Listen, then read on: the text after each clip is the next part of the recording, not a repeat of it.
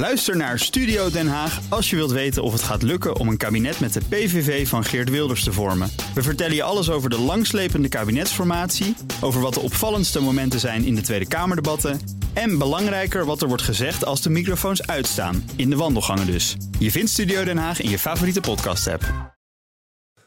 Elke twee weken kijken we in dit programma naar mislukkingen en wat we daarvan kunnen leren. En dat doen we samen met Paul Iske, de CFO, de Chief Failure Officer van het Instituut voor Briljante Mislukkingen.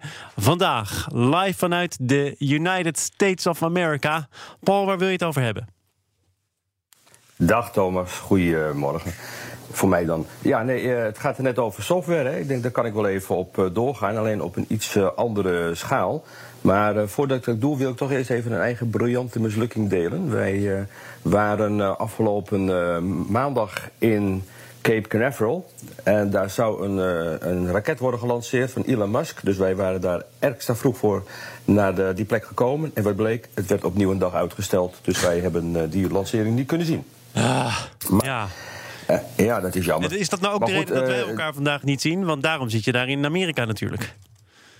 Uh, nee, nee, ik ben niet gewoon op vakantie met oh, het gezinnetje. Maar op zich wel interessant, want dan zie je ook weer hoe ingewikkeld eigenlijk ook qua software zo'n heel project is. Hè. We hebben ons natuurlijk helemaal laten voorlichten hoe je dus op de maan komt. Daar heb je natuurlijk een raket voor nodig, maar heb je ook heel veel software voor nodig. Nou ja, die software die hebben we natuurlijk ook nodig bij, uh, bij defensie-aangelegenheden. En ons ministerie van Defensie heeft uh, besloten dat ze een compleet nieuw systeem willen hebben. En dat noemen ze ook GRID, hè? dat staat voor Grensverleggend IT. Nou, dat klinkt veelbelovend, toch waar? nu waar? Ik voel hem al wel aankomen, want dit is een ja. overheidsproject. Daar zit software in, een groot project, veel ambitie. Ja. En toen? Ja, ja, ja. Nou ja, kijk, onder andere die uh, Joint Strike Fighter, die produceert zoveel data, dat kunnen de bestaande systemen niet aan. Dus er is echt een noodzaak om er wat aan te doen. Nou, toen is men ook het aanbestedingstraject ingegaan, dat is al jaren geleden. Hè. Het gaat ook om een project van 1,3 miljard uh, euro hè, voor de komende 10 jaar. En uiteindelijk is daar één uh, consortium uitgekomen. En die hebben, en dan moet je niet schrikken, al 120.000 overleg uren gemaakt om te komen tot een uh, plan van aanpak, tot een uh, technisch ontwerp. Dan heb je nog niks, hè? heb je 120.000 uren besteed om erover te praten. En na al die uren kom je erachter van dat het toch wel erg complex is. En ja. dus ja, nu zitten ze, ja, ja, ja, niet verbaasd. Nu zitten ze erover te denken om het verhaal dan toch maar anders in te steken. Maar ja, dat vindt natuurlijk de, de opdrachtnemer niet zo leuk.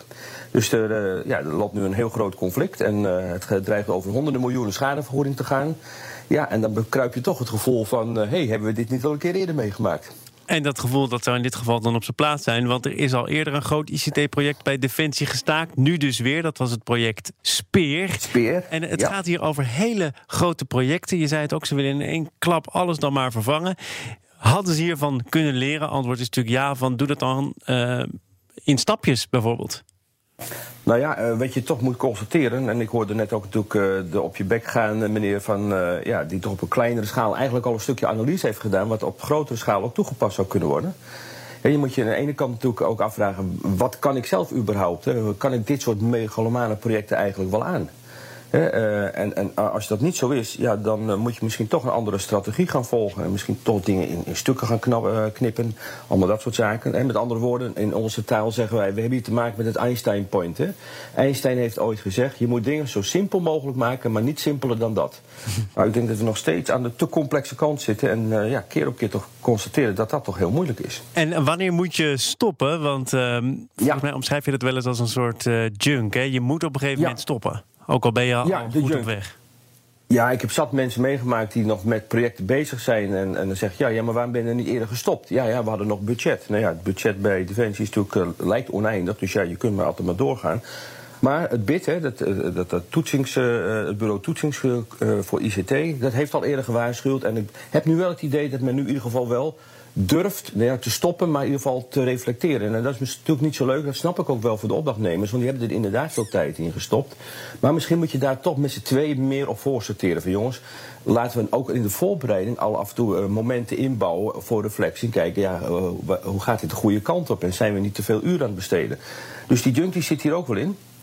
Dus ja, uh, er zit toch echt wel weer een hoop leerpunten in. Ja. en, en, heel belangrijk, in dit geval vind ik toch uh, dat je zegt... ja, we gaan met één partij in zee... en die lijkt ook maar één technisch ontwerp opgeleverd te hebben. Terwijl je bij heel veel softwareprojecten ziet...